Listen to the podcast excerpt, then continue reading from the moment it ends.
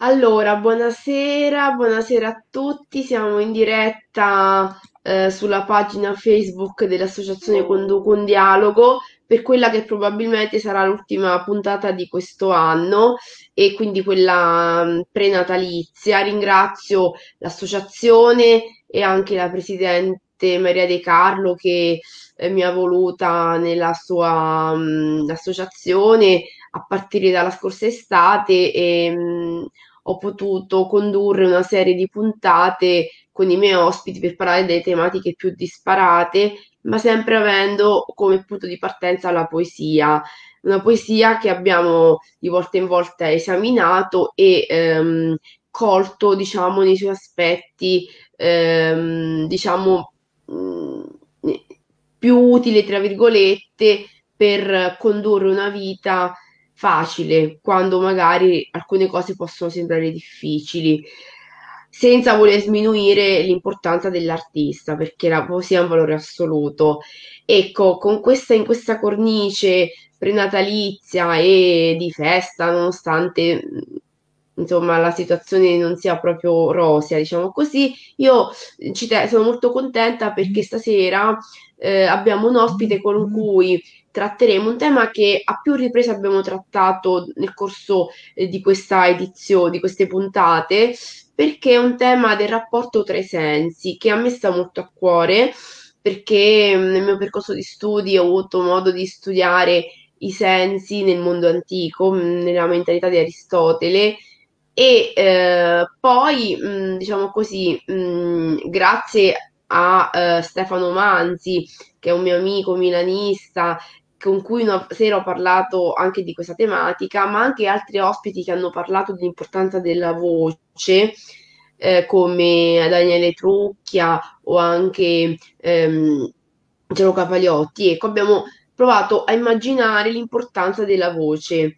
Ecco, siccome ehm, la, la mia ospite eh, è una persona particolarmente, eh, diciamo, specializzata in questo uso della voce anche da un punto di vista inclusivo e didattico, io sono contenta di averla con me. L'ospite è Silvia Ferrari e come vedrete nel suo nickname c'è proprio occhio alla voce. Silvia. Eh, buonasera. Buonasera, a tutti, buonasera, a tutti, ringrazio Filomena e l'associazione Conduco un Dialogo per eh, lo spazio e l'opportunità offertami di far conoscere eh, diciamo, il mio modus operandi digitale a beneficio dei non vedenti. Eh, io sono pedagogista digitale su piattaforme social e anche audio, eh, sono vo- voce e occhi per i non vedenti sul mio progetto e anche su altri tre gruppi per non vedenti. Eh, come dicevo nel pre-diretta a Filomena, devo dire che noi, ehm, l'importanza della voce ha estrema importanza in una società altamente eh, visiva e vi devo dire che spesso eh, i vedenti stanno perdendo l'uso di verbalizzare quello che vedono. Tant'è che quando io faccio gli audio live, eh, in cui descrivo degli ambienti, eh, spesso sono osservata, come dire, in modo un po' strano, come a dire una vedente che parla di quello che vede. Eh, non sto facendo nulla di arcano, semplicemente eh, attivo la parola e rendo inclusiva la realtà. È bellissimo perché eh, il canale visivo e vocale mh, permette eh, di, eh, diciamo, eh, di, far conoscere ai non vedenti i, i contenuti di foto, video eh, e insomma tutta la realtà. Grazie a tutti. Ecco, hai toccato un tema, diciamo, il cuore un po' di questa tematica che quello che per noi vedenti, che per i vedenti è superfluo, cioè la vista in un, diciamo, in un unico ge- gesto coglie tutto eh, in modo diretto, diciamo così, tutto, e quindi non abbiamo bisogno di verbalizzarlo, almeno non nell'esperienza comune, se non in casi, magari quando raccontiamo, no? Quando si racconta e quando si scrive, si racconta e si vuole raccontare un paesaggio, bisogna fare così. Però appunto in altre circostanze non lo facciamo, un po' perché non siamo nemmeno più abituati a vedere la natura e a stupirci. Io ci ho fatto, ci ho pensato tanto eh, in queste giornate di dicembre, quando a volte c'è questo paesaggio con queste tinte così rosa, arancioni. Un pomeriggio è successo di dire: Ma talme- siamo talmente oberati dal lavoro che non abbiamo più tempo nemmeno di guardare un tramonto e anche di riflettere, anche riflettere dentro se stessi un modo per narrarlo. Però ecco, tu lo narri in modo utile, non, non è un di più. E quindi magari gli altri, vedenti che reagiscono così è perché non si rendono conto del fatto di essere fortunati e a un certo punto di vista mh, siamo, cioè, diciamo così, è vero che quando non c'è un senso, l'altro senso compensa quello mancante, perché appunto le persone che non vedono devono avere sviluppato un grande senso dell'udito. Faccio l'esempio delle civiltà mh, precedenti alla scrittura, come quella omerica, mh, nel cui seno nasce la poesia epica, i poemi omerici, quelli che l'Iliade Odissea, che nascono in un contesto orale. Ecco, l'Aido andava di corte in corte, cantava ad un pubblico analfabeta, lui stesso era analfabeta, ma perché l'aveva sentito dire un canto, i canti dell'epica. Ecco, chi ascoltava era un pubblico analfabeta, cioè che non sapeva leggere né scrivere, e anche il cantore era figlio di questa cultura, eppure eh, questo non ha impedito di produrre i poemi omerici che poi sono stati anche trascritti, ma che nascono come orali, cioè perché un popolo ha una cultura anche se non ha la scrittura, ecco. E quindi siccome per noi la scrittura è legata alla vista, mentre per le persone che non vedono non hanno questo mezzo, ma devono ascoltare, la tua funzione è sicuramente importante, no? E non è un superfluo, ma è quella didascalia, quella spiegazione eh, è, è, fondamentale, no? Ehm, il, il, rapporto tra arti visive e arti de, della parola c'è sempre stato, cioè il rapporto tra la pittura e la poesia. Se la pittura, ehm, la, cioè, mm, eh, che rapporto c'è tra queste due vis- forme artistiche, quelle che fanno, si basano sulla vista e quelle che si basano sull'udito? C'è un rapporto Mm, diciamo nel mondo greco la vista è stata sempre vista, considerata come eh, il senso superiore, no? E questo anche per noi, cioè questo, abbiamo questo retaggio, perché è un, un, modo diretto di vedere la realtà, di coglierla. Invece, ehm, diciamo così, l'udito è un senso interno, no? E quindi la, la, la vista attraverso l'udito passa attraverso la mediazione delle parole, quindi è più difficile c'è più un, una componente intellettiva, questo anche Aristotele lo dice, no? E quindi non per questo però la conoscenza attraverso la voce e quindi il tuo occhio che dà la voce, no, non per questo è meno ehm, profonda, anzi, proprio perché è indiretta, c'è un maggior senso di attenzione da parte tua, che sei attenta nel descrivere, e da parte di chi ascolta, che non si vuole perdere niente, no?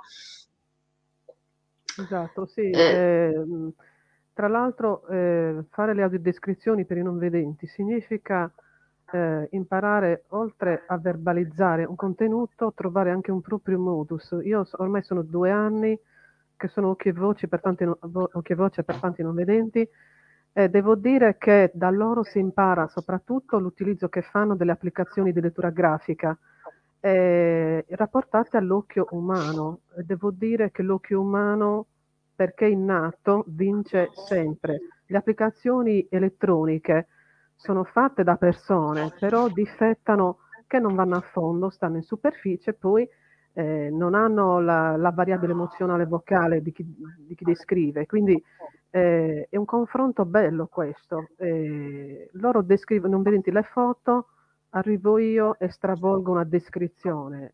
Eh, alle volte, insomma, leggono cose che non ci sono, cioè proprio...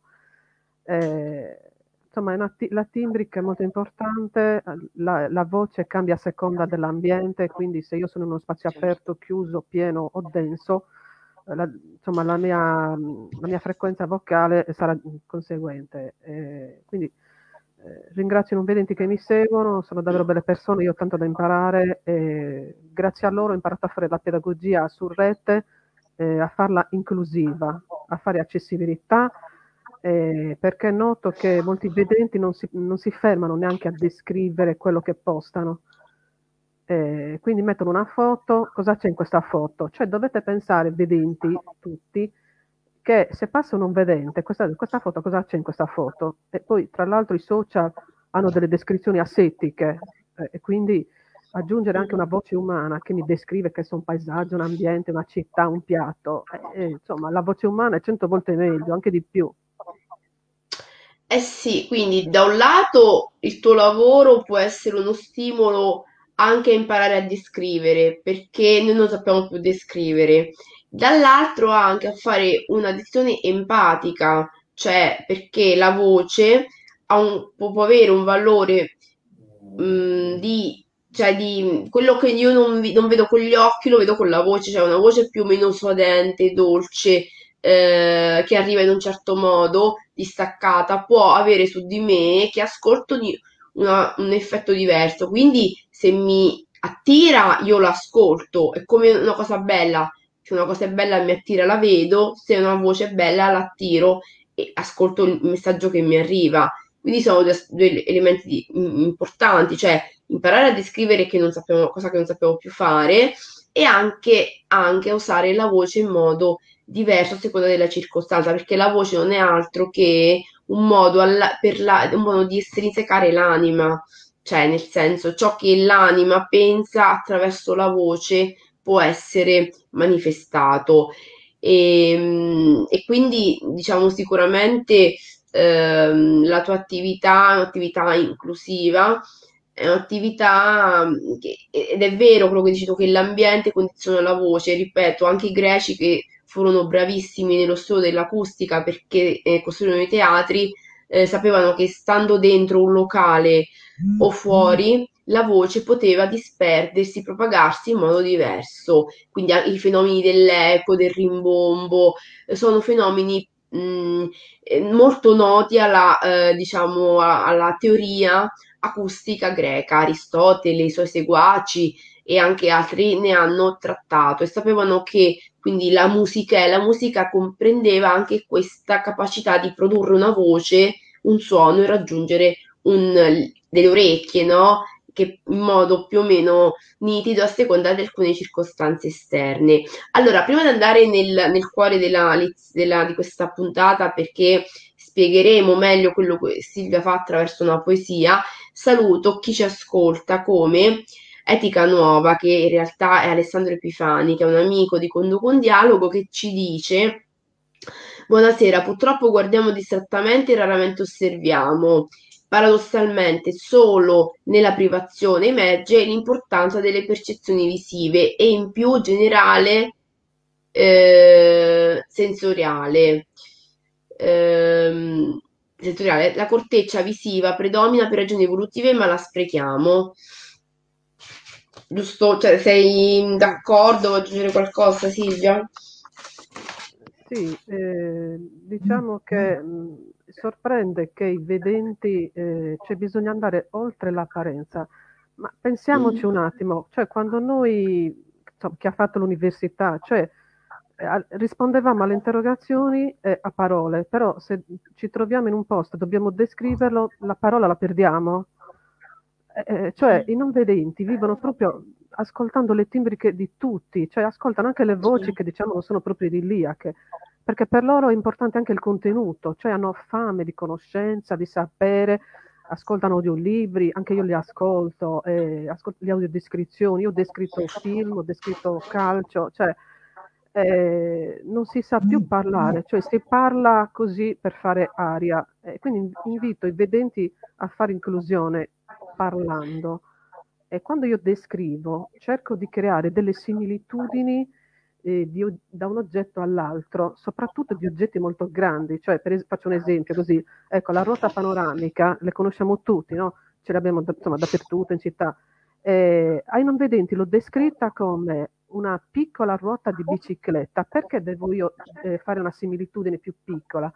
Perché, eh, cioè, tutti, noi, noi, noi, ci, prendiamo una ruota panoramica, cioè, però un non vedente, se tocca una ruota di bicicletta alla sua portata, capisce eh, gli dico i raggi esterni sono le cabine. E lui si fa già l'idea della ruota panoramica in misura più grande, cioè si tratta di saper osservare il cielo stellato e un velluto con diamanti, eh, cioè bisogna imparare ad andare oltre, eh, per esempio i palmizi che conosciamo, eh, li ho detti, sono delle teste spettinate così.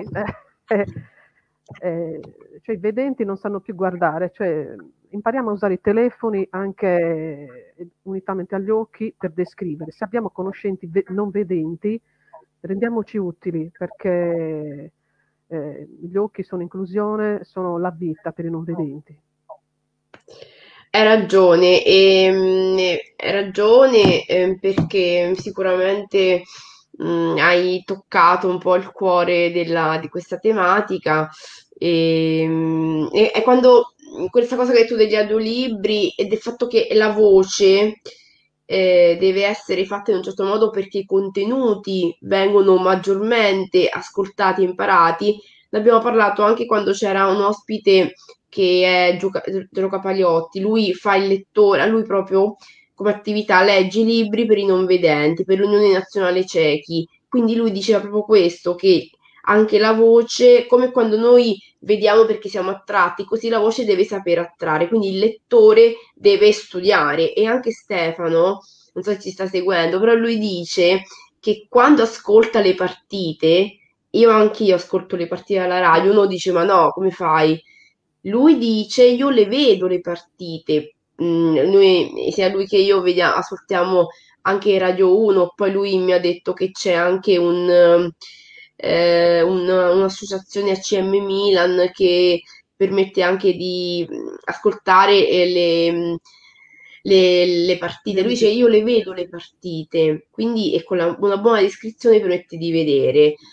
Allora, quindi io volevo partire. Aggiungo una cosa, perché le descrizioni sì. servono a dare al non vedente, il non vedente si fa una sorta di mappa uh, descrittiva a livello mentale Ecco perché mm. è importante la descrizione. Io quello che hai detto tu l'ho letto, anche io ascolto le partite, insomma, mm. eh, anche, io st- anche, io mi metterei a descrivere, cioè mm. è bello rendere inclusive anche le partite. Io ne ho visto in giro, e, cioè vedere questi spaccati significa che quello che faccio io, che sembra forse arcano, eh, lo fanno tutti. Cioè, i cronisti in radio fanno inclusione, dicono i calzettoni, la maglietta, qui lì c'è vento, cioè eh, se non facciamo certo. queste cose non stiamo facendo informazione, si sta facendo buio senza la descrizione. E, e poi anche la similitudine intesa come proporzione, no? Cioè è vero, anche nella poesia epica antica le, le similitudini che usa Omero sono tantissime, ma perché? Perché appunto, come dici tu, deve essere capace di rendere proporzionale, proporzionato ciò che si descrive. Quindi, se voglio raccontare, che ne so, il coraggio di qualcuno, devo paragonarlo a qualcosa che la persona eh, normale sa di essere cor- coraggioso, oppure, mm, che ne so, eh, per rappresentare la, il candore degli, delle divinità, eh, delle divinità femminili, dovrà di, dice Omero, dalle bianche braccia, perché il bianco si è appunto qualcosa, io, posso, io so che il bianco è simbolo della purezza e se anche io non lo vedo, ma lo so perché nella tradizione il bianco è la purezza. E, ehm, bene, quindi diciamo così, questa era una prima parte in cui abbiamo detto in generale come tu lavori, ehm, ci siamo allungate perché l'argomento è molto affascinante, però direi che lo una, portiamo avanti. fare una, pic- una sì. piccola aggiunta sul colore, poi, le- poi, leggi la poesia. Ecco, per sì. quanto riguarda il colore, proprio nell'interazione con non vedenti ho imparato uh, a, a, mantenere il mio background comunicativo. Quando voi comunicate con non vedenti, cioè non, non cambiate la comunicazione solo perché davanti c'è un non vedente. Eh, anche e soprattutto il discorso del colore, eh, per esempio un non vedente assoluto non ha una percezione eh, di un colore rosso, perché eh, per lui è astratto, eh, per lui è un aggettivo di comunicazione, integra la comunicazione. Ma quella, quello stesso, il colore rosso, se lo dico a un non vedente che lui è diventato da adulto, sicuramente non è un, è un concetto diciamo, concreto perché ne ha, ne ha avuto memoria visiva. Eh, certo. Quindi anche vedere, osservare, cioè noi parliamo, perché se noi facciamo, diciamo, modifichiamo il nostro background di comunicazione, anche quella è un'ulteriore barriera e quindi non facciamola, quindi parliamo liberamente. Ecco. Certo, perché comunque chi non, appunto, chi, come chi non vede ha degli strumenti che gli permettono anche di fare tutto, così anche ehm, anche appunto uno strumento può essere questo di ascoltare, sono loro riescono a, a, fare tutto, basta che uno appunto li guida o comunque comunica a loro in modo corretto, questo è. Allora, visto che mh, il tema dei sensi è pregnante in questa serata, anche vedere come tra di loro collaborano, io ho pensato, avevo pensato di leggere una poesia di Giovanni Pascoli che si chiama Lavandare. Allora, ho scelto Pascoli perché lui, come tutta la poesia della seconda metà dell'Ottocento, ehm, eh, quindi già la poesia simbolista francese, è un tipo di poesia che riflette molto sul rapporto tra i sensi e sul fatto che, che vista e udito vanno insieme.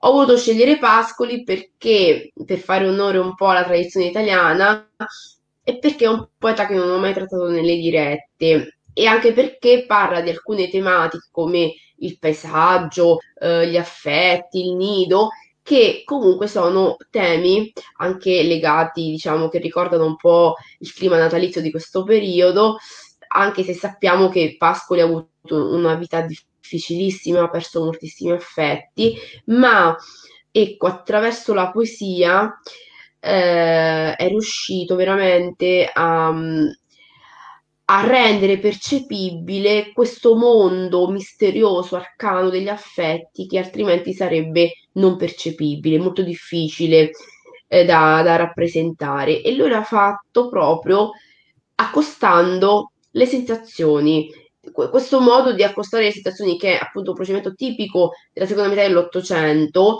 e che la tradizione italiana, quindi Pascoli, recepisce da la cultura francese simbolista, perché il simbolismo di, di Baudelaire inizia questo processo nuovo in cui, mentre il positivismo vedeva bianco era bianco, nero era nero, con il simbolismo non è così, tutto si mescola, no? E anche le sensazioni. Ecco, Pascoli e la poesia del Novecento italiana riprende dal simbolismo francese anche questo aspetto, cioè che i sensi sono degli strumenti di conoscenza che non sono separati ma sono collegati. Ecco, questo processo a livello retorico si chiama sinestesia, Shun Aisesis, mettere insieme le sensazioni.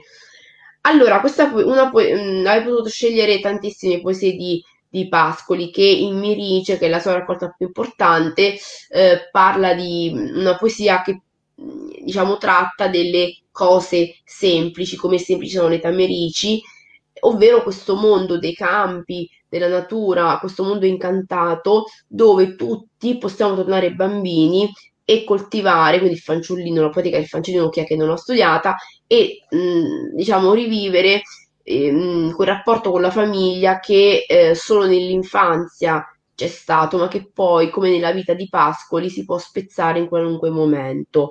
Allora, questa poesia, che appunto ne, voluto, ne avrei potuto scegliere tantissime, ho scelto una, che è Lavandare, che ehm, appunto a mio avviso forse è meglio di altri, ma eh, non per questo in modo assoluto, scusate, tratta appunto sia la tematica degli affetti che il modo di rappresentare gli affetti attraverso i sensi. allora, chiedo scusa.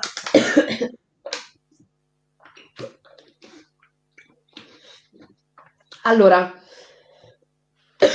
vado a leggerla. Eh.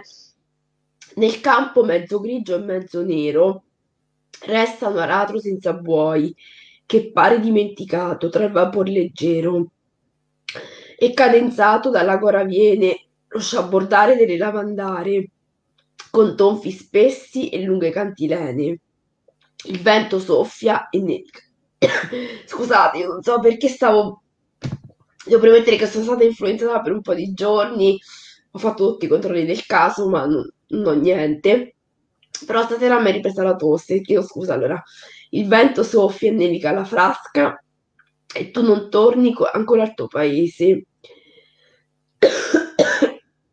Quando partisti come sono rimasta, come l'altro in mezzo alla Maggese.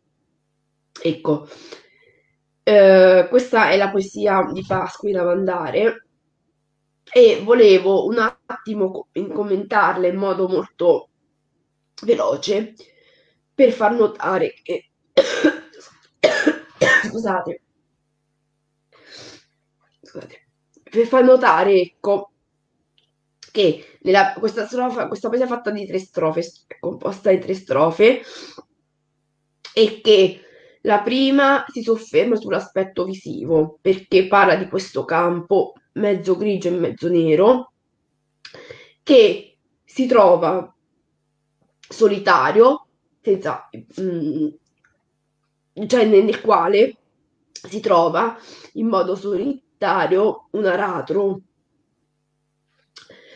E ehm, quindi questa è un'immagine chiaramente... Scusa.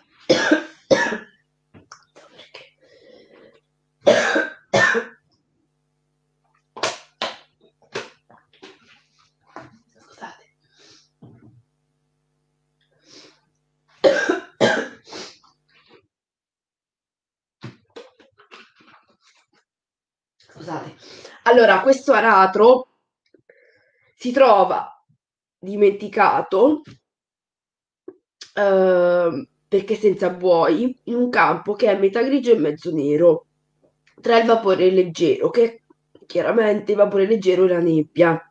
Quindi subito l'occhio viene attraverso questa descrizione Pasqua è molto bravo nel descrivere viene immerso in un, in un campo in un paesaggio eh, autunnale caratterizzato dalla nebbia e ehm, in un paesaggio anche agreste, agricolo. Ecco, Pascoli, mh, l'ho detto prima, ama parlare di contesti molto semplici come quelli agricoli.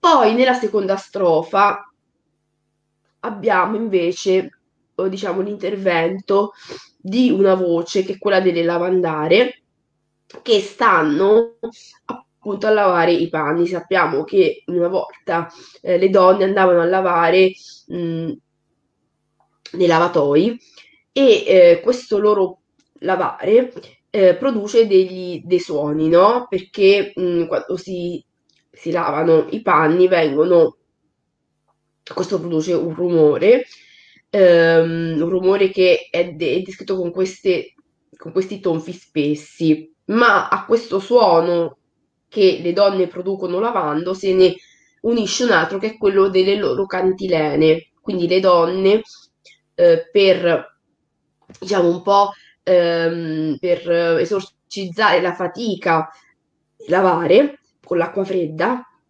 cantano. Quindi vediamo che in questa parte della poesia alla sfera eh, uditivo-visiva si sostituisce quella uditiva.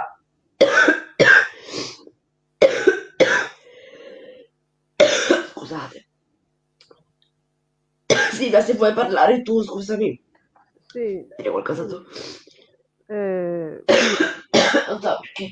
Questa poesia, tra l'altro, quindi eh, quando diciamo è stata proposta la, una delle poesie, io ho scelto, ho scelto Pascoli.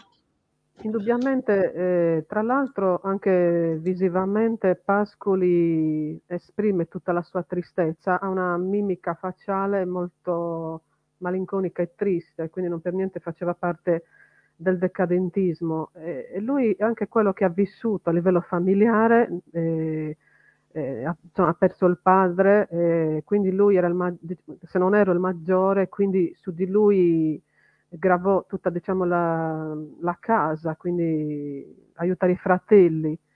E questo vissuto lui l'ha trasferito nelle poesie, quindi eh, ha portato se stesso eh, nella poesia, ha cercato di trasferire un'emozione sua, di condividerla eh, con gli altri.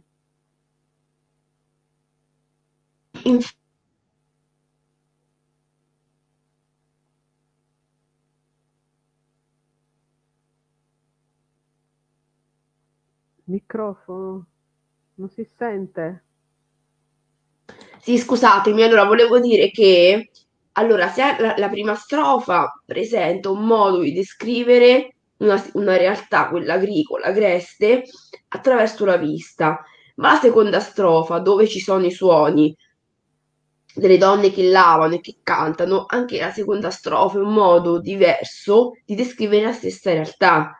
Quindi si può descrivere attraverso l'occhio che vede direttamente, ma si può descrivere attraverso anche eh, dei suoni che fanno capire a chi legge che questo paesaggio è un paesaggio bucolico, un paesaggio non di oggi, ma di un altro tempo in cui l'aratro era trascinato dai buoi, non era ancora l'aratro di oggi, quello meccanico, e chi andava a lavare non aveva la lavatrice, ma lavava a mano, quindi attraverso i due modi di, eh, di percepire la realtà, quindi o la vista o l'udito, perché qualcuno ascolta, si può raccontare la stessa, la stessa ehm, situazione.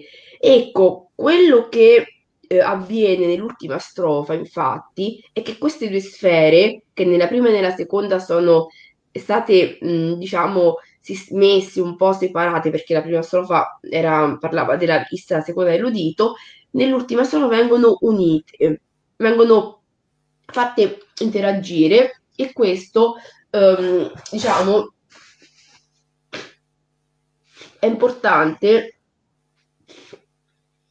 perché questa interazione non è altro che quello che tu fai, cioè tu nella tua professione, nella tua, nella tua attività, eh, unisci la sfera visiva a quella uditiva o, per mezzo della voce, perché mh, mm, tu hai davanti ai tuoi occhi una scena, la, la racconti e così chi mh, mm, non riesce a vedere ascolta, o meglio vede mh, mm, attraverso gli occhi della tua voce. Quindi tu sei occhio per alla tua voce e anche all'udito degli altri.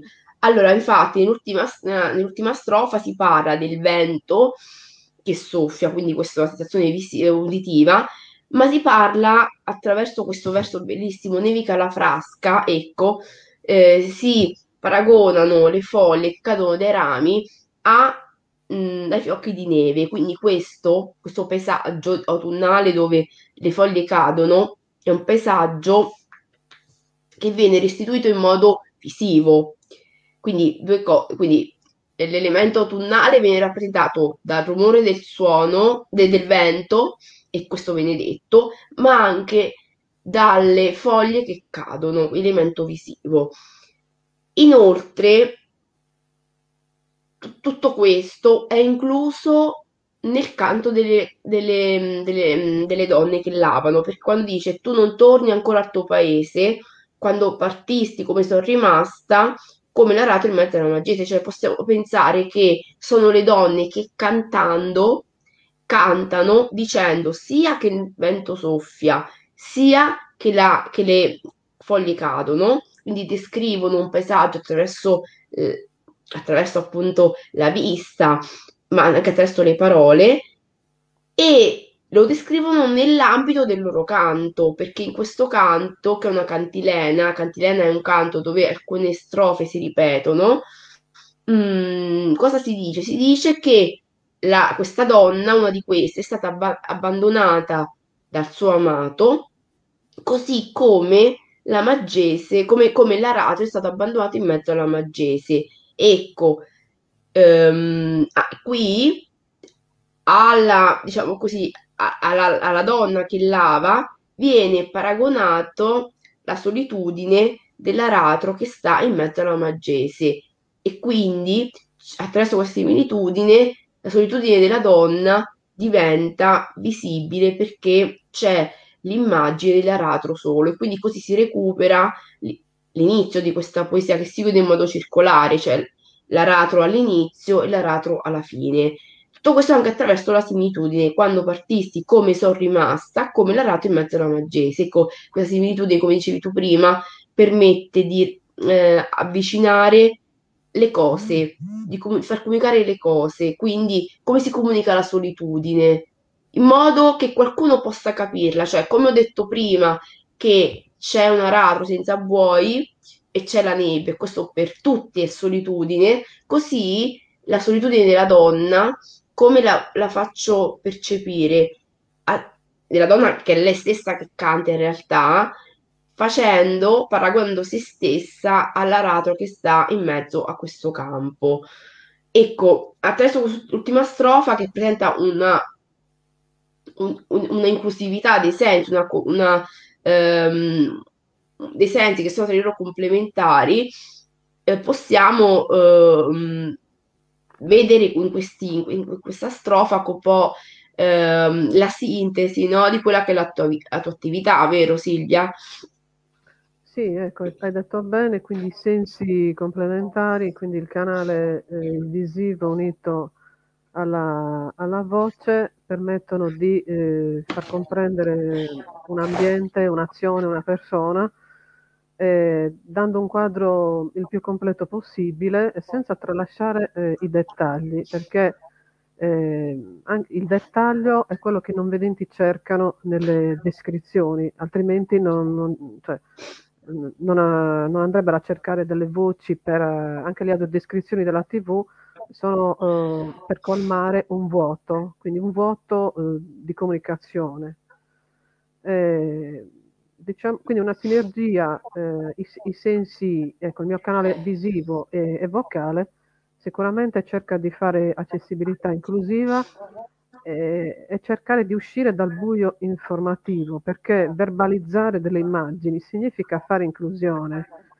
Eh, cioè, anche osservando la TV, spesso passano dei, dei promemoria che non sono vocalizzate. Facci, fateci caso, il, promemoria dei programmi è solo visivo. E questo cosa fa pensare? Una società visiva e basta perché mi passi um, i programmi, la musichetta? La musica non dice nulla non vedente, perché ci può essere qualunque cosa. Eh, cioè si ragiona troppo eh, perché ha gli occhi, ecco, eh, bisogna ragionare per tutti, perché tutti hanno diritto di seguirsi eh, insomma, i contenuti. Ecco. Facciamo inclusione con i nostri occhi, quindi io alle volte io leggo anche i giornali, prendo l'Unione Sarda, leggo articoli, eh, li verbalizzo e li leggo al telefono li faccio girare e sono apprezzati. Cioè basta veramente poco, cioè non, non serve... Eh, facciamo inclusioni tutti. Anche perché quello che dici tu, io faccio l'esempio, no? Eh, quando si ascolta la rassegna stampa, no?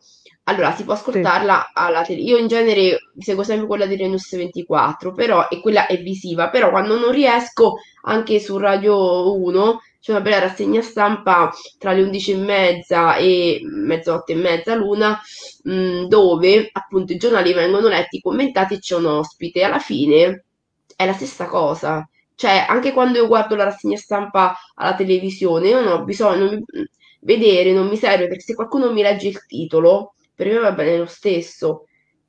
Anzi, i dettagli, come dici tu, sono importanti perché se, se mh, un giornalista sa che sta mh, parlando per qualcuno che ascolta e non vede, avrà ancora più interesse nel leggere. Infatti, se voi ci fate caso, quando si fa una rassegna stampa, i, mh, mm, dove è che si ascolta, che si leggono passi piuttosto lunghi dei giornali alla radio, in televisione leggono il titoletto e commentano, alla radio no. Eh, c'è una bella esatto. rassegna stampa anche di Radio 3 della mattina dove leggono degli estratti giornali e quello è la cosa più importante secondo me sì, perché tra l'altro aggiungo che eh, io preferisco la radio mille volte, anche perché la radio non mi impone di starla a guardare. Io posso mettere una radiolina in qualunque angolo e l'ascolto e, e, e apprendo lo stesso. La TV mi impone di stare anche ferma per capire dei dettagli. Quindi, insomma, viva la radio, ecco. Certo, come e come dice anche il, mio, il nostro amico Stefano. Ecco, quindi però ecco, non ci dimentichiamo che questi dettagli che chi sa di avere questo mezzo vocale e uditivo per chi parla e uditivo per chi ascolta, eh, no, non può prescindere dai particolari. I dettagli sono importantissimi. Ecco, però appunto questo paradigma di chi con i suoi dettagli, che per noi sono superflui, ma permette invece alla persona non vedente di, ve- di conoscere questi dettagli possono essere un paradigma anche per noi vedenti che presi, eh, paradossalmente Silvia, siamo immersi nella cultura visiva dell'immagine, però nemmeno la sappiamo, sono talmente assuefatti che nemmeno la sappiamo descrivere, quindi viva l'immagine, ma non è appunto la visione superficiale della cosa, ma l'immagine deve edu- educarci a guardarla, essere guardata, no? E quindi esatto. a, a, distinguere da buone immagini da immagini non buone. Quindi la, il dettaglio serve per le cose importanti, non per tutte queste cose che mettiamo sui social che spesso non hanno senso, no? Esatto. Mm, spesso io... postiamo delle foto. Però, dimmi. Tra l'altro, io credo che tutti noi che siamo sui social, così spezzo una lancia, cioè eh, io, io, perché io ho sempre divulgato sulle piattaforme la mia pedagogia, io sono pedagogista, scrivo articoli, eccetera. E quando eh, diciamo, ho iniziato a conoscere il primo non vedente, che è il collega che mi affianca in piattaforma, eh, ho capito che dovevo fare un'integrazione per arrivare a un pubblico più vasto. Eh, semplicemente io, una, il collega una volta vide una foto che non era descritta, sappiamo che le descrizioni sono asetiche dei social, e lui disse, se qualche occhio gentile me la può descrivere, lì ho capito che la mia pedagogia doveva assumere un altro binario, il binario descrittivo. E quindi io quando carico i contenuti li descrivo a monte in un post contornando tutto, tutto il dettaglio, tutto, cioè ciò che per noi vedenti è superfluo, i non vedenti vogliono anche il superfluo, anche la cosa più banale, eh, perché altrimenti cos'è? Deve essere completezza, deve essere per tutti. Eh certo. Nel frattempo ci hanno raggiunto altri amici che sono sì, Alessandro sì. Buscemi e Cristina Bonabitacola che ci augurano una buona serata. Grazie. Bene, diciamo che il nostro intento era quello, attraverso questa poesia, eh, di far capire mh, mm, quanto i sensi siano tra di loro complementari, non eh, scollegati tra di loro. E questo fu- vale anche quando, anche quando eh, una persona non ha non, può usare uno dei due sensi, questo vale lo stesso perché il nostro organismo non è fatto a compartimenti stagni, cioè è vero che chi non vede non vede, però non, diciamo così, i nostri sensi rispondono al cervello, no? E quindi l'uomo è talmente intelligente che può sopperire ad una funzione attraverso un'altra. Ecco perché. I non, non, non vedenti vedono con l'udito e, e, attraverso il tatto. E aggiungo, e... quando noi conosciamo sì. una persona vedenti, le impressioni ci arrivano in pochi secondi, il non vedente quell'impressione se la fa ascoltando le timbriche, quindi cambia, cambia il canale, ma la conoscenza di una persona nei primi secondi è la stessa. Sì, e poi parliamo del tatto, chiaramente questo abbiamo detto che a causa del Covid e del fatto che mh, non, si, cioè non, ci possa essere il contatto eh, troppo ravvicinato, questo chiaramente è un elemento che ha fatto, ha danneggiato no? La, mh, l'orizzonte percettivo non vedenti, giusto Silvia? Eh, forse soprattutto il discorso della guida a non vedente, perché ricordiamolo che eh, io, tra l'altro, il collega l'ho guidato tre volte, io ho imparato l'accessibilità proprio mettendomi guidando eh, su strada. Eh, il non vedente sta indietro rispetto al vedente per ovvi motivi, eh, quindi in quel caso eh, il distanziamento è veramente minimale. Cioè, se io guido non vedente, in, in, cosa, non posso tenerla a un chilometro, cioè, voglio dire, ne va anche l'incolumità di entrambi. Eh, e quindi una volta il collega scherzando ha detto, prendiamo una corda, ci leghiamo, ci, ci trasciniamo, quindi e in effetti, insomma, questo periodo è un po' così, e soprattutto insomma, i non vedenti che diciamo, si accompagnano a braccio con le persone.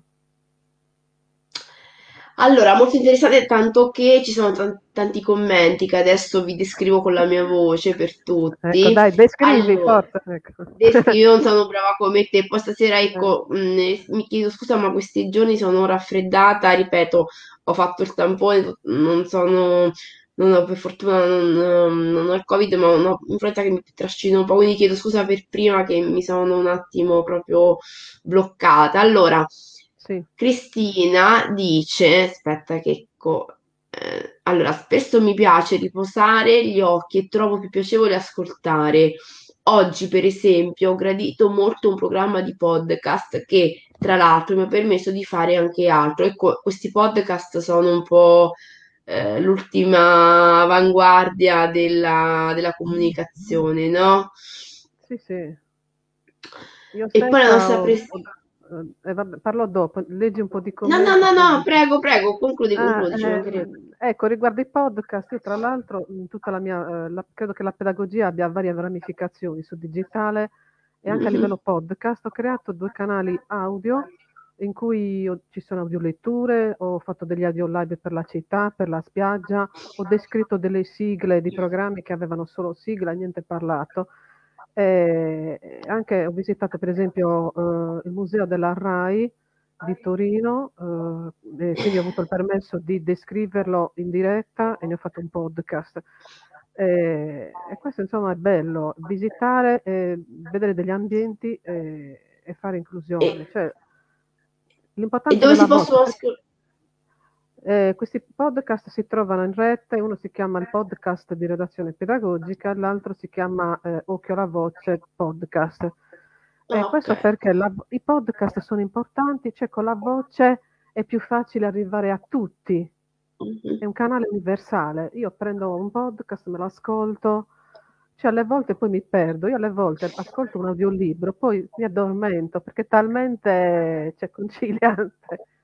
È eh, vero, è vero, sì. Allora, la nostra presidente, che ringraziamo per insomma, la sua sem- ci dice che ci sta guardando un po' a intermittenza, un grande, eh, un cuore grande per entrambe ecco, fa il disegno del cuore, così noi lo possiamo descrivere agli altri. Un caro augurio di buon Natale, usiamo sempre il senso del cuore, vabbè, questo è vero. Poi, ancora, eh, Esther Basile, credo che i sensi e l'approccio culturale sia importante. Buonasera, Esther Basile, filosofa. Cambiamo le regole delle scuole e università. E poi Stefano dice che confermano la, fre- la frequente freddezza delle app di riconoscimento che spesso identificano eh, del testo nella scena raffigurata delle foto. Altre cose identificate sono forma, diagramma, calendario, imprecisione totale. no comment, diciamo, ecco, questo, e dire che queste applicazioni sono create da persone, eh, ecco, persone vedenti e non vedenti. E, chiaramente per quanto il progresso vada avanti anche a livello tecnologico, ma un'applicazione per non vedenti che deve leggere, tra virgolette, cioè è bene che ci siano, meglio delle app che il buio totale, ma ricordiamoci che eh, un occhio elettronico non va a smidare ciò che un, un occhio umano coglie, cioè una, è un abisso proprio, cioè l'infinito. Eh, io, io, stessa ne ho testato di applicazioni, eh, perché invito, eh, cioè io mi sono messa in gioco, so, ho fatto degli esperimenti e tutto quanto, eh, ho testato delle app di lettura grafica e vi devo dire che alcune foto sono riconosciute. Una cosa che riconoscono le app di lettura grafica è il gatto, eh, quello sì. Eh sì, quindi è il fattore empatia che manca nei- nelle app, ehm, diciamo, che si fanno attraverso la tecnologia, manca l'empatia che esatto. appunto empatia, eh, che la voce invece la voce può più o meno eh, mostrare, mostrare mh, mm, diciamo manifestare la, questa empatia. Perché la voce può, può, essere rimodulata anche nelle descrizioni. Eh, io posso modulare la mia timbrica e spesso le ho fatte anche, anche, stando poco bene, tipo insomma con la voce un po' nasale, qualche volta si è sentito uno starnuto, perché comunque diciamo quello è il bello delle descrizioni, voglio dire, cioè, eh, e, i non vedenti sì. stessi a loro volta producono gli audio live, cioè non sono solo io vedente che descrivo che so la stazione ferroviaria, se loro sono in giro con persone, aprono il microfono, eh, dice il rumore di persone, mi trovo qui, il giardino, le auto, eccetera. Anche loro producono, eh, quindi l'interazione è reciproca. Eh certo, certo. Quindi loro, ehm, diciamo in modo indiretto, anche loro sono capaci di descrivere. Questo perché appunto non è il senso puro che lavora, è il cervello, è, diciamo, è, è la mente che tiene uniti tutti gli altri sensi e li fa comunicare. Sì, tra l'altro eh, ecco, nel, nel, mio gruppo audio si sono alternate anche delle persone vedenti oltre a me, eh, anche queste persone do- hanno dovuto reimparare eh, come dire, a parlare, a descrivere delle foto. I non vedenti caricano le foto, poi eh, usano le app eh, cioè quanto più c'è un dettaglio, più il mio audio si allunga. Eh, quindi caricamento, sì. io, cioè, come le descrizioni come parto? Dico caricamento foto, eh, in alto a destra abbiamo la luna spicchio, in basso a sinistra abbiamo eh, un coniglietto che salta eh, di, dal pelo bianco, lunghe orecchie, eccetera. E quindi cioè, si tratta proprio di... Bisogna tirar fuori le parole, eh, magari anche su delle cose che per me, cioè, per me vedente possono essere così banali, ma banali non sono davanti non vedenti.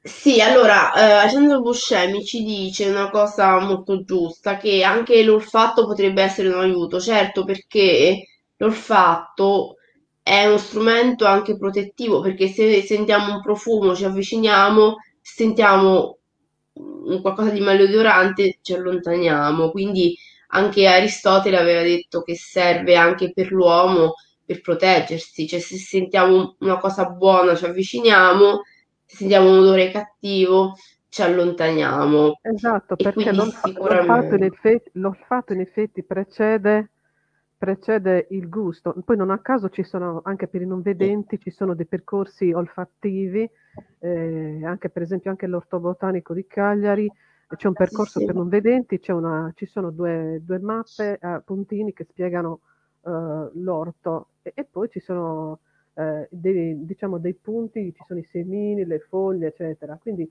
eh, cioè anche noi vedenti, se un caffè esce bruciato, non lo beviamo perché se già l'informazione nasale non va bene, cioè questo non è buono, via. Eh, e quindi certo. si comunica davvero. La vita è una comunicazione eh, multisensoriale. Certo, quindi anche, eh, anche l'olfatto è fondamentale. E... Ehm, bene, allora io penso che mm, ci possiamo, ecco, abbiamo fatto questa diretta ehm, particolare, se vogliamo, molto interessante. Hai messo a tema delle, de- dei motivi molto interessanti che io sento molto, eh, diciamo, perché in qualche modo li ho studiati e quindi ti volevo ringraziare perché eh, diciamo, hai portato la tua esperienza a disposizione di tutti. Uh, quindi chi vorrà potrà seguire Silvia Ferrari sui suoi canali e ehm, prendere più diretto contatto eh, della tua attività che è molto, fa tante cose. Lei è stata su Facebook e già seguendola su Facebook capirete tutte le cose che fa mh, mm, per dare appunto uh, occhio alla sua voce, ma anche occhio a chi non ha gli occhi fisici perché non, non riesce a usarli. Bene, se vuoi aggiungere qualcosa, altrimenti sì, ci eh, salutiamo. Ringrazio, ringrazio Filomena per lo spazio, l'associazione conduce un dialogo. Eh, quindi dialogo significa dialogare a due, quindi in un certo senso quando io audio descrive non vedenti è un dialogo a due, eh, perché sì. alle due si, si, fa integrazione sensoriale. Eh, io porto avanti un pochino il percorso fatto da Augusto Romagnoli, eh, io divulgo in piattaforma co, con un collega non vedente, Stefano, che saluto, che ringrazio, eh, perché io credo che eh, tutti noi eh, non dobbiamo soltanto divulgare quello che facciamo abitualmente, qualunque professione, però cerchiamo di ripensare quando condividiamo le cose, rendiamole inclusive, perché i non vedenti poi sono anche severi eh, se qualcosa non è accessibile. ecco. Quindi ringrazio voi tutti, grazie per l'ascolto. Eh, un caro saluto dalla Sardegna che ha l'impronta di piede sinistro, così.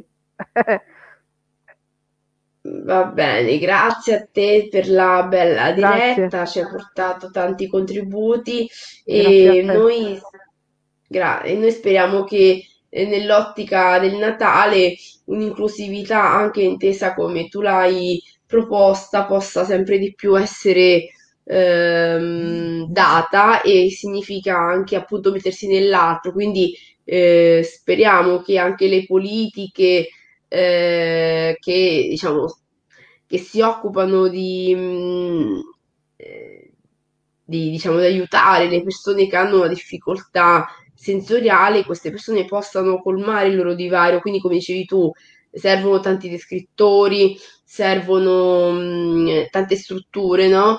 Affinché ehm, eh, cioè queste persone possano comunque essere incluse e ehm, nonostante il loro difetto comunque conoscere ugualmente la realtà attraverso altri canali, ma eh, riuscire a conoscere la realtà perché forse una cosa che non ho detto è che le mie audiodescrizioni eh, non sono come quelle della TV.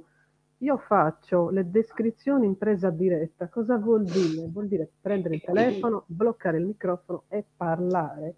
Molti vedenti hanno mm. paura a sentire anche la propria voce. Io non scrivo mm. nulla. Eh. Cioè io vedo, se io vedo un nome, io prendo e descrivo. Perché io devo scrivere qualcosa? Io faccio una pedagogia chiaramente descrittiva, però mh, mm, a modo mio. Ecco, mi piace essere originale. Ecco. Grazie ancora. Bene.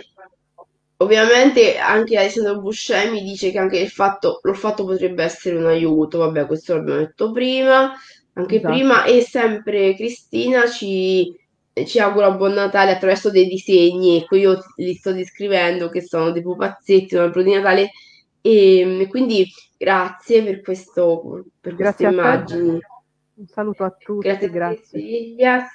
E io con questa, ehm, concludendo, colgo l'occasione per augurare a tutti buon Natale, buone feste, buon anno, che sia l'anno migliore e ci rivediamo presumibilmente la prima, primo giovedì di gennaio. Bene, buon Natale e un saluto a Maria De Carlo e a tutti coloro che ci hanno ascoltato e che riascolteranno la diretta eh, attraverso i social. Questo sì, il bello dei social è che eh, possiamo sia te che io ricondividere queste dirette e quindi renderlo appunto disponibili per tutti.